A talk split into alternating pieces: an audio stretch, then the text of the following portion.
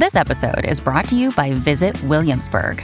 In Williamsburg, Virginia, there's never too much of a good thing. Whether you're a foodie, a golfer, a history buff, a shopaholic, an outdoor enthusiast, or a thrill seeker, you'll find what you came for here and more.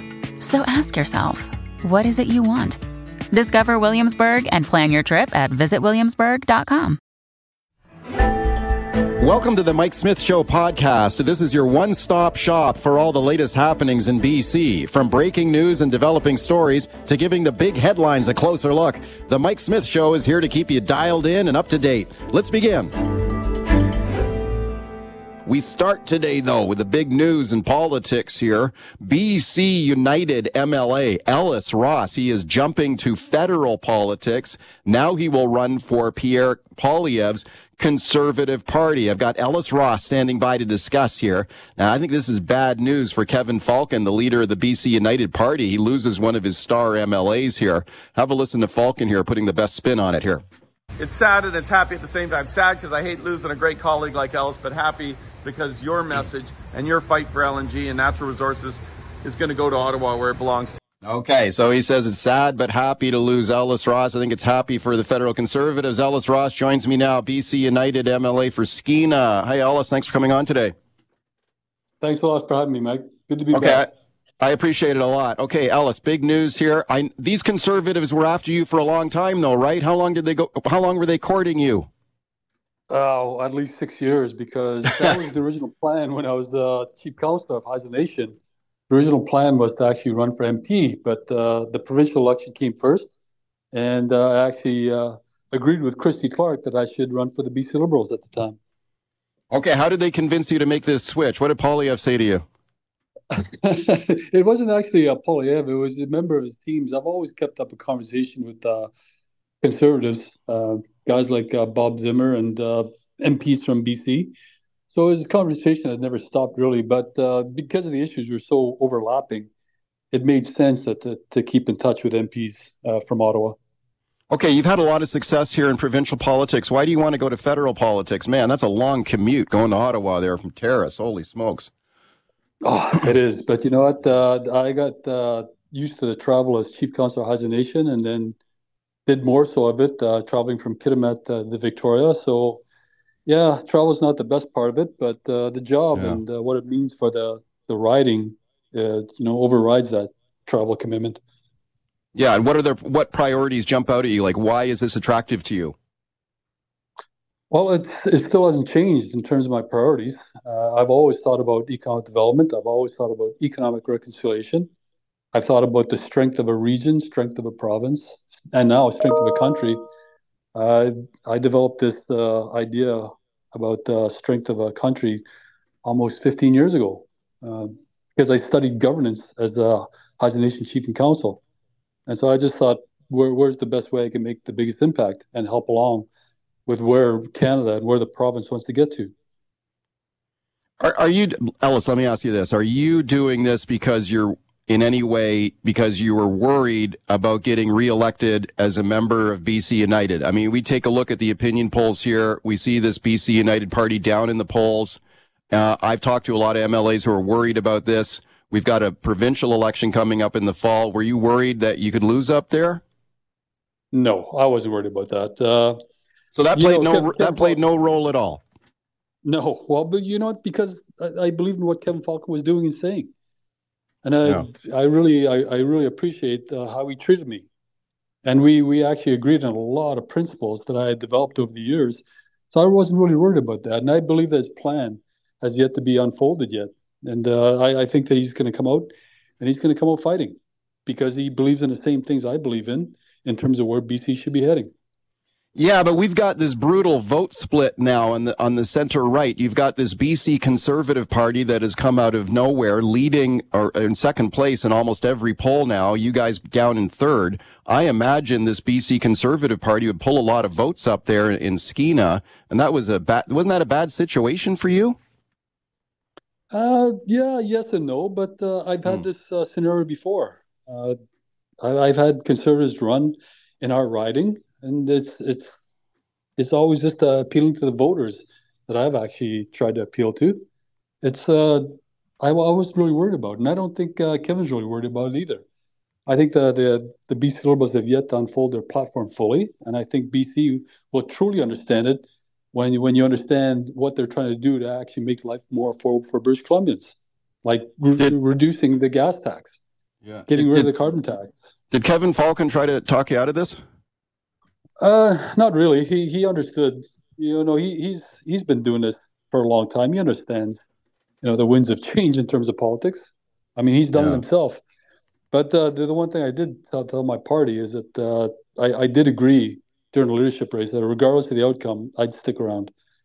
Uh, I, I have lived up to that, and uh, I didn't want to desert uh, my constituency as well in terms of a by-election. So I just wanted to, to make sure that everybody understood what I was planning to do. And I, I never, my, my heart was always with the BC Liberals, which is now the BC United Party. Uh, they helped uh, First Nations over the years tremendously over the 16 years, and they they were the ones that actually brought the LNG dream to reality in BC. Mm-hmm. Speaking to Ellis Ross, BC United MLA for Skeena, his jump to federal politics here now, running for the federal Conservatives in the same riding up there federally. Um, Ellis, so you are going to remain on as the BC United MLA here through the fall. Is that is that correct? Yeah, if we get to the fall, uh, seeing that there's no snap election, which uh, I, I don't. I, I still think there's a really good chance of a snap election. Oh, okay. How can you stay on as the MLA if you're running for a federal party t- at the same time? Shouldn't you step aside? Well, the federal re- regulations say as soon as the writ is dropped, then you can't be an MLA at this. So the writ hasn't dropped for the federal election, and I don't. I don't expect it to be dropped until what uh, 2025. Yeah, right. Yeah, but that could come earlier too. That could come earlier yeah. as well. You, yeah. you, you don't know. In either yeah. case, snap election for a province or snap election for the, the federal government. Which, in any case, that's why I made this decision early to, to make sure everybody was prepared for it and there was no surprises. Yeah. Do you think, uh, do you have any indication that there are any other BC United MLAs who might be considering a, a similar switch if they take a look at these, especially if they take a look at these opinion polls right now and say, hmm, you know what? I think I got a better shot here if I join up with Poilievre's team here, run federally. Do you think we could see some other MLAs do the same thing that you're doing? Uh, you know what? I've never heard that in a group discussion. I've never heard in an individual discussion. I think everybody believes in the, the platform that uh, will be released will will make people sit up and take notice and understand that uh, you know the only answer is to affordability is through uh, a platform like what Kevin plans to release. Yeah. Yeah. What do you think of what's your message to the voters up there? And uh, you'll be running in the federal riding of Skeena, Bulkley Valley. And this is a massive, massive riding here, includes Smithers, Terrace, Haida Gwaii, and this is a, it's been an NDP, pretty solid NDP seat there for a long time. You got Taylor Bachrach is the, is the current NDP MP there, former mayor of Smithers. He's won there twice, I believe. Nathan Cullen was the MP up there, very popular for a long time too. How do you how do you convince the voters there to switch away from the NDP here? What are you going to tell them? Well, I've been listening to Pierre Poilievre's uh, lines in, in, terms of what his plan is for the Canadian government. I actually agree with him. Uh, I do believe, and this is what I've talked a lot about, and this is what people relate to me, is that I really talk common sense. Um, basically, come from a blue collar background. I'm a First Nation from a small Indian reserve. I know what it's like to live under the oppression of the Indian Act. And so I, I, think times are, are calling for a different type of leadership and get back to basics. And so and, I, I, think that'll appeal for a lot of people that are struggling to make their way, you know, in terms of affordability nowadays. Yeah, and so that would include. I know you're the thing you're mo- mainly passionate about is natural resources and jobs. Uh, how do you see that translating on the ground up there? You want to see more natural gas drilling, or uh, Go ahead. More than that, I've always talked about forestry and mining, yeah. uh, mainly because uh, I don't like to see people lose jobs. I don't like to see communities dying, and that's what we're seeing with all the forestry mills shutting down all across BC. Uh, we we don't have any permits for any mining. We don't have any permits to get any natural gas out of the Peace region to get the gas out of the ground into the pipelines to feed a big project like LNG Canada. And so it's, it's this is basic simple math issue the permits, get the gas out of the ground, get it to Asia.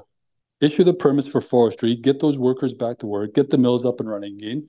Don't shut down 30 mills all across BC. That affects families, communities. This, this is the narrative I developed over 15, 16 years because I watched First Nations get an opportunity at a job and help to build their own lives. This can actually translate to everybody, no matter what your walk of life is, no matter what your race is. Everybody wants a job and they want to be independent and they want to build their future for their kids and their grandkids. How about uh, oil tankers on the coast of BC? What do you think of that idea? Well, it's uh, the the ban is only for the northern portion, right? It's right. not for the southern portion, right? Yeah. do you think they should lift that ban? Do you think they should lift that ban on oil tankers on the north coast? I'll, I'll, be very curious to see what Nisga'a says now, because originally when they put that ban in place, Nisga'a complained that they weren't consulted, and they had dreams. They still have dreams, but now it's uh, natural gas dreams. Yeah. And so I just think that when you're doing something from Ottawa, you gotta take the West's interest into consideration. For too long, I, I feel the West felt ignored. And we're talking about Saskatchewan, Alberta, BC. We're all in the same boat. And so what I plan to do is actually take my message, what I've been talking about for the last 15, 16 years, take that to Ottawa. And hopefully somebody listens over there and think, BC, you know, we're, we're part of Canada too. You, you can't just give special rules for us, especially in northern BC, yeah. but have other rules for the rest of BC or the rest of Canada. It's, it's just not fair. Ellis, thank you for taking the time today. We're watching very closely here as this unfolds, and I appreciate it a lot. Thank you. Thank you, Mike. Honestly, it was the hardest decision I ever made. Like I cried so much. I teaching is my passion. Like I love my students so much. They know they're loved by me and like I just, my reason I went into teaching was to make kids feel welcomed and accepted as they are and to build on their passions. So choosing to leave teaching was really hard for me. Okay, that is part of the viral video here. That's a former Saskatoon teacher. Her name is Kathleen Germs and her interview with CBC. And this thing has just gone viral online here. Just taking a look at TikTok. 60,000 likes there, 5,000 comments on this video. We're going to play some more clips on it for you here shortly here. She goes into detail about why she decided to quit her job as a public school teacher, largely because she says the lack of supports for special needs kids. Let's discuss with my guest, Carol Gordon. Carol is the second vice president at the BC Teachers Federation. Very pleased to welcome her. Carol, thank you for coming on today. Thanks so much for the invitation, Mike. Yeah, you're very welcome. Thanks for doing it. And just right off the bat, we just just acknowledge like this is a, a teacher based in Saskatchewan, and obviously the education systems vary from province to province in terms of supports for special needs kids. And we'll play some more of the clips here for a minute. But when I thought that one of the reasons this is getting so much attention across the whole country is because the things she talks about here, I think, are relevant no matter where you are in Canada. And I was wondering your thoughts on it when you listen to this young teacher here talk about her, you know, the stresses that she felt on the job. Is that something you've heard from teachers here in BC? Yes, uh, definitely. It is something where that's resonating among uh, the teachers within British Columbia. And I can't speak to the Saskatchewan situation, but I can say yeah. that across Canada, the teacher shortage is having an impact on on the classrooms and it's having an impact on the schools and the system overall uh, every system out there so uh, but the definitely the pressures that teachers are feeling um, uh, because of that the the inadequate working conditions definitely is resonating among members uh, across british columbia yeah, let's talk a little bit about that because one of the things that this young teacher goes into in detail here in this video, and I'll play some more clips here in a moment, are the supports for special needs kids. Can you talk a little bit, Carol, about the situation for special needs kids and education assistance in the BC school system right now. Are you satisfied? Are you happy with the level of support for special needs right now?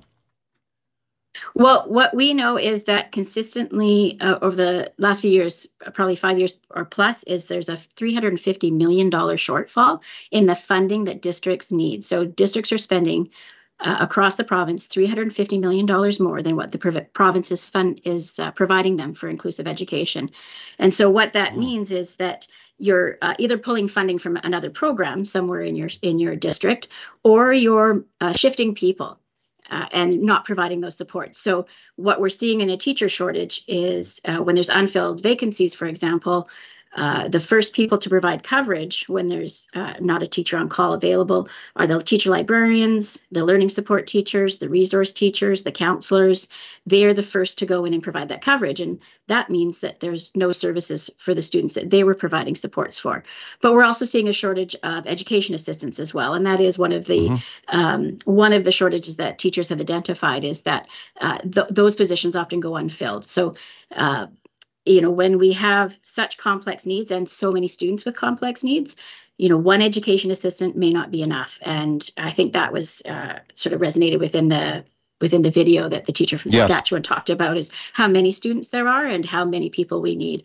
So the shortage exacerbates that but then we've but the shortage in funding the gap in funding has been there for longer than the most recent teacher shortage Let's play another, let's play a part of her talking about this here now. So this is Kathleen Germs. This is this young teacher who decided to quit her job. She says because of a lack of support, especially for special needs kids. Have a listen. I left because there's no support for teachers. It's not a sustainable career. I was not able to teach anymore. I was doing every other job. Like I was being a social worker, a counselor, an EA, an EAL teacher. Like I'm dealing with all these diverse needs in my classroom and I, and I couldn't keep up with it. And I felt like a failure every day, but I was trying so hard. Okay. I, you know, this is such a powerful testimony here, I thought, from this young teacher because she was really speaking from the heart there. And I really believed her when she's talking about she wanted to succeed in this job, but she felt it was unsustainable. Do you ever hear that, Carol, from teachers in BC who say, who've thought about, boy, this is just too tough and I'm, I'm deciding to get out of this profession? Is that a problem? It, it is, and I we are seeing, uh, you know, we're talking right now about recruitment and retention within the yeah. profession, and so we're seeing the retention issue as being almost the priority right now. Uh, we want to get people into the profession, but then how do you keep them here? And that's the sustainable piece. So we're seeing a high percentage of, of teachers that leave within the first five years. And it's really important to support uh, new teachers in mentorship, but also the sustainability in the working conditions. The the gap that I talked about in the funding, you know, that gap exists in a, in a variety of places.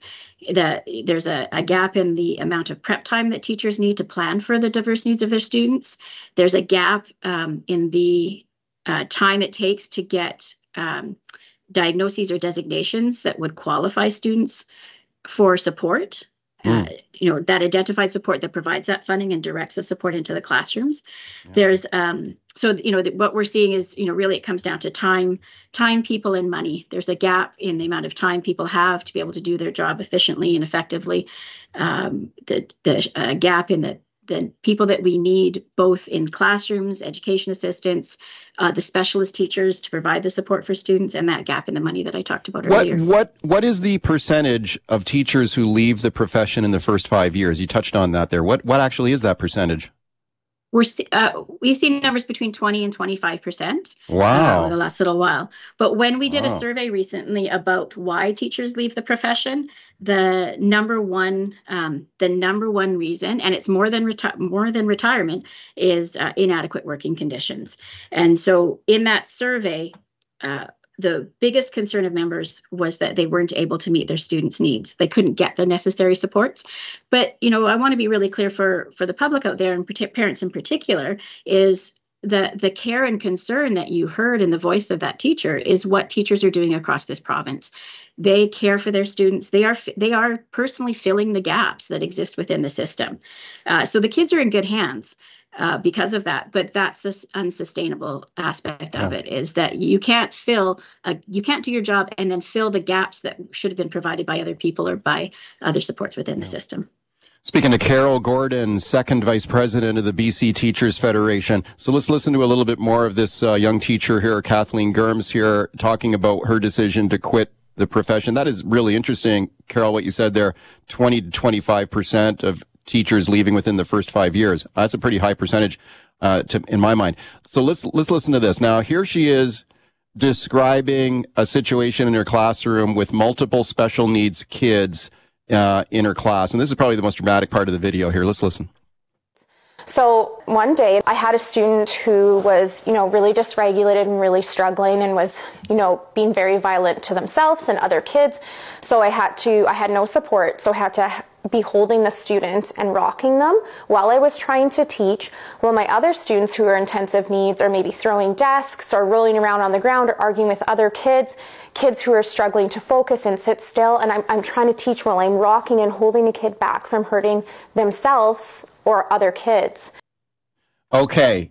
You know, this is the, the picture in your mind here as you listen to that of her ro- rocking uh, a special needs kid who was acting out, trying to calm the kid down while she has other special needs students in the class acting out at the same time.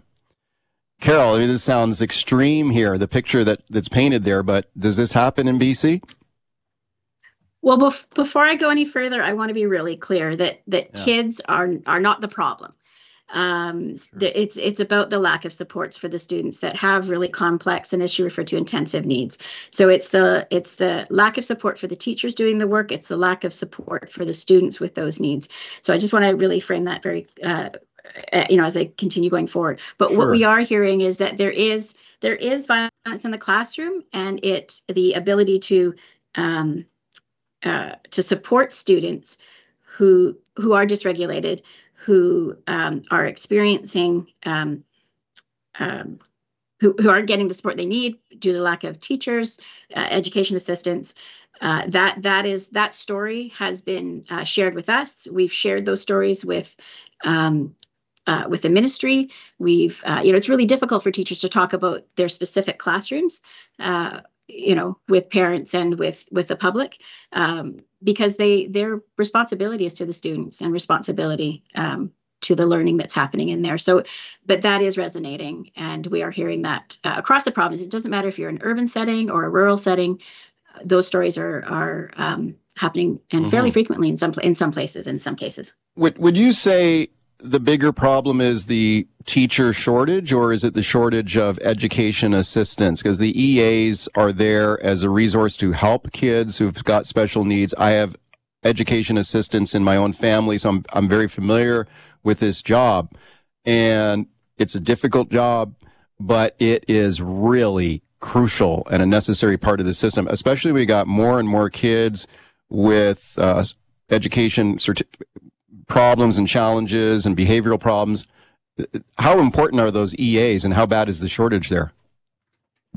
Uh, you know, as an elementary school teacher, I can tell you um, we appreciate uh, education assistants so much and the work they do and the support they provide to students. Um, and really, often it's a it's a team approach. But I, you know, I will say that it's the shortage is across um, all uh, all the entire workforce whether it's support staff, teachers, specialist teachers, uh, you know, even admin is uh, there's a shortage there. So what we're hearing is, where what we're asking for is a workforce strategy that that addresses all of it, and and the ministry and government, you know, have ha- engaged us in some uh, some of those conversations. So we really are hoping for to hear something in the budget coming forward that talks about a fully funded workforce strategy, you know, similar to healthcare to address the shortage that happens you know we see it in healthcare. It's you know the nurses have a very you know prominent campaign but we know that that's not just with nurses. That's everywhere across that the healthcare system and it's similar to education. Okay the budget day is approaching here in bc next month so we'll watch for that. Carol thank you very much for coming on today to talk about this. I appreciate it. Thanks so much michael. Have a really good day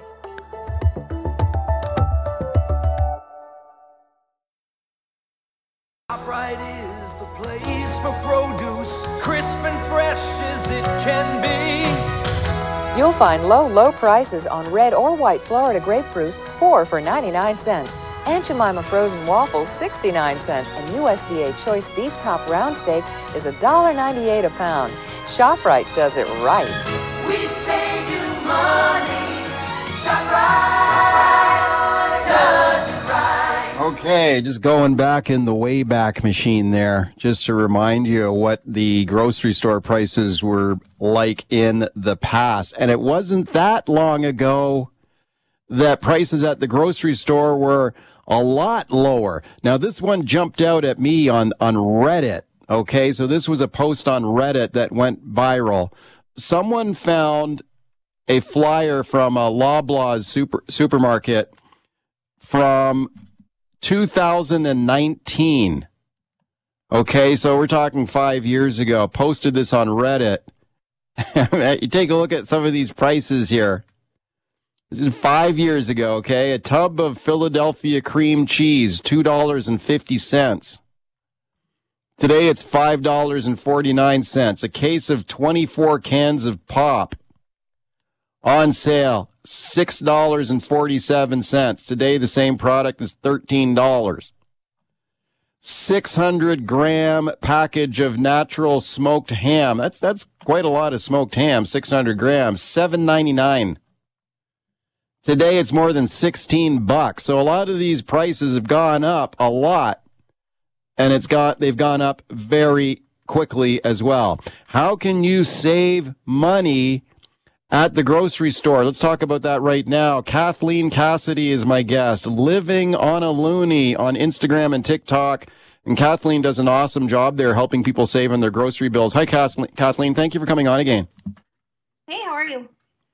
I'm doing great. Thanks a lot for being here again today. Hey, Kathleen, when you take a look at some of these prices from just a few years ago and how much they've gone up recently, I mean, you've been doing this for a while, sort of tracking these prices here. Would, what would you say about how prices have gone up at the supermarket recently? Like, is this the, is this sort of been the, over the last year, has this sort of been the biggest surge you've seen? Yeah, I would definitely say, you know, like everything else, unfortunately, there has been a large surge within the last year. Um, but that being said, I don't want to be all, you know, doom and gloom because there are still ways to save money. And that's really what I try to share on my page. So when you first look at it, obviously, yes, it is a large hit, especially when you're kind of comparing those five years like that article did. Um, but there is still ways to save money. Yeah, so let's talk a little bit about that. So tell me what you do there at Living on a Loonie for people who don't know. What do you, what how do you help people there?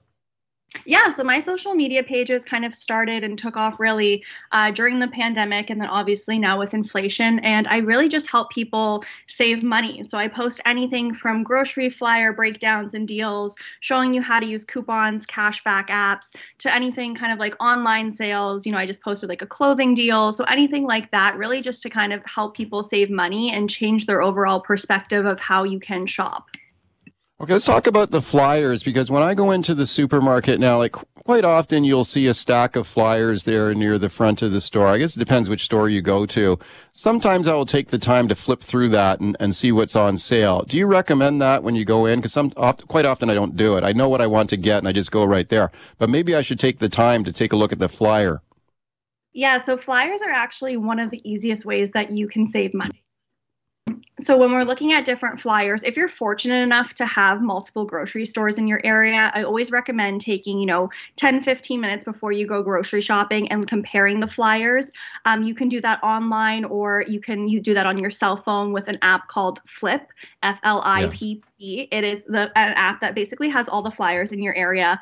And what this does is it can kind of help you plan better. And then you're not just going into the grocery store, um, one with the highest prices, but two, just kind of throwing stuff in your cart. So what I like to do is look at the grocery store flyers, kind of make a list of what do I need this week or what do I think I need? You know, what household staples am I missing? What produce do I need? Um, and then I look for the best deals. I then go to that store and I kind of just do a quick, you know, meal plan. What do I kind of need this week? And that way you're not just just throwing things aimlessly in the cart as well.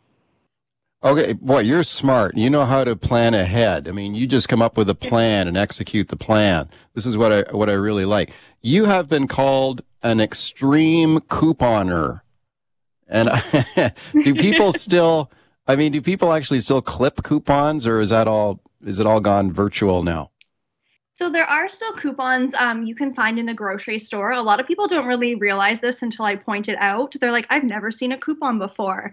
And then, you know, they see a video and they're like, oh, I see coupons all the time now. Like, I guess I wasn't looking for them before. So there are still coupons that you can find in stores, buy the products on the actual packaging themselves. But a lot of things are kind of moving over to that new digital space um, that's kind of evolved within the last year or two.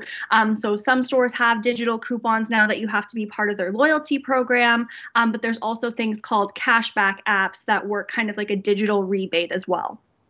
Yeah. How about the price matching that a lot of stores have I was listening to an interview with Galen Weston the other day. He's the Loblaws CEO, so one of the big grocery tycoons in Canada. And he was pointing out, well, you know, we do the price match. So if you bring in an ad from a competing store and something's on sale, we'll match that price. Do most mm-hmm. stores and most chains, do most of them do that?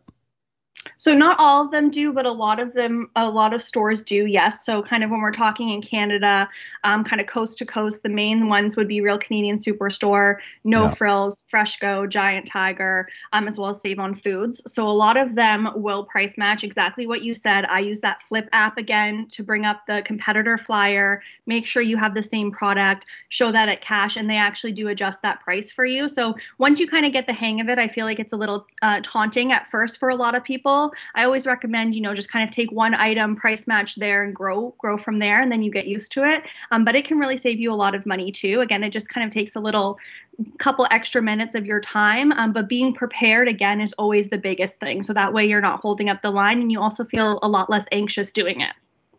Okay, I've got to check out this app here because I've heard of this Flipp app and I haven't really tried it, but I know you are a big believer in this, right? Like, does it really work well?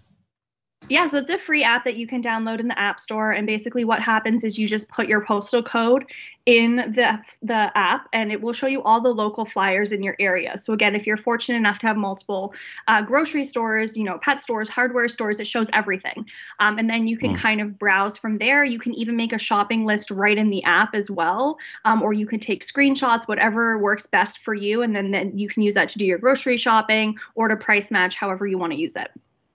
Okay, you are a big believer in shopping around. Like you said, look for the prices, look for the stuff that's on sale, and then execute the plan. Would you say, Kathleen, like, do you sp- spread your shopping around to a whole bunch of different stores and different chains? Are, are there any particular grocery store chains that you think are doing a better job in pricing right now? Yeah, I, I don't always recommend jumping from store to store because obviously your time and the gas and everything yeah, is yeah. money as well.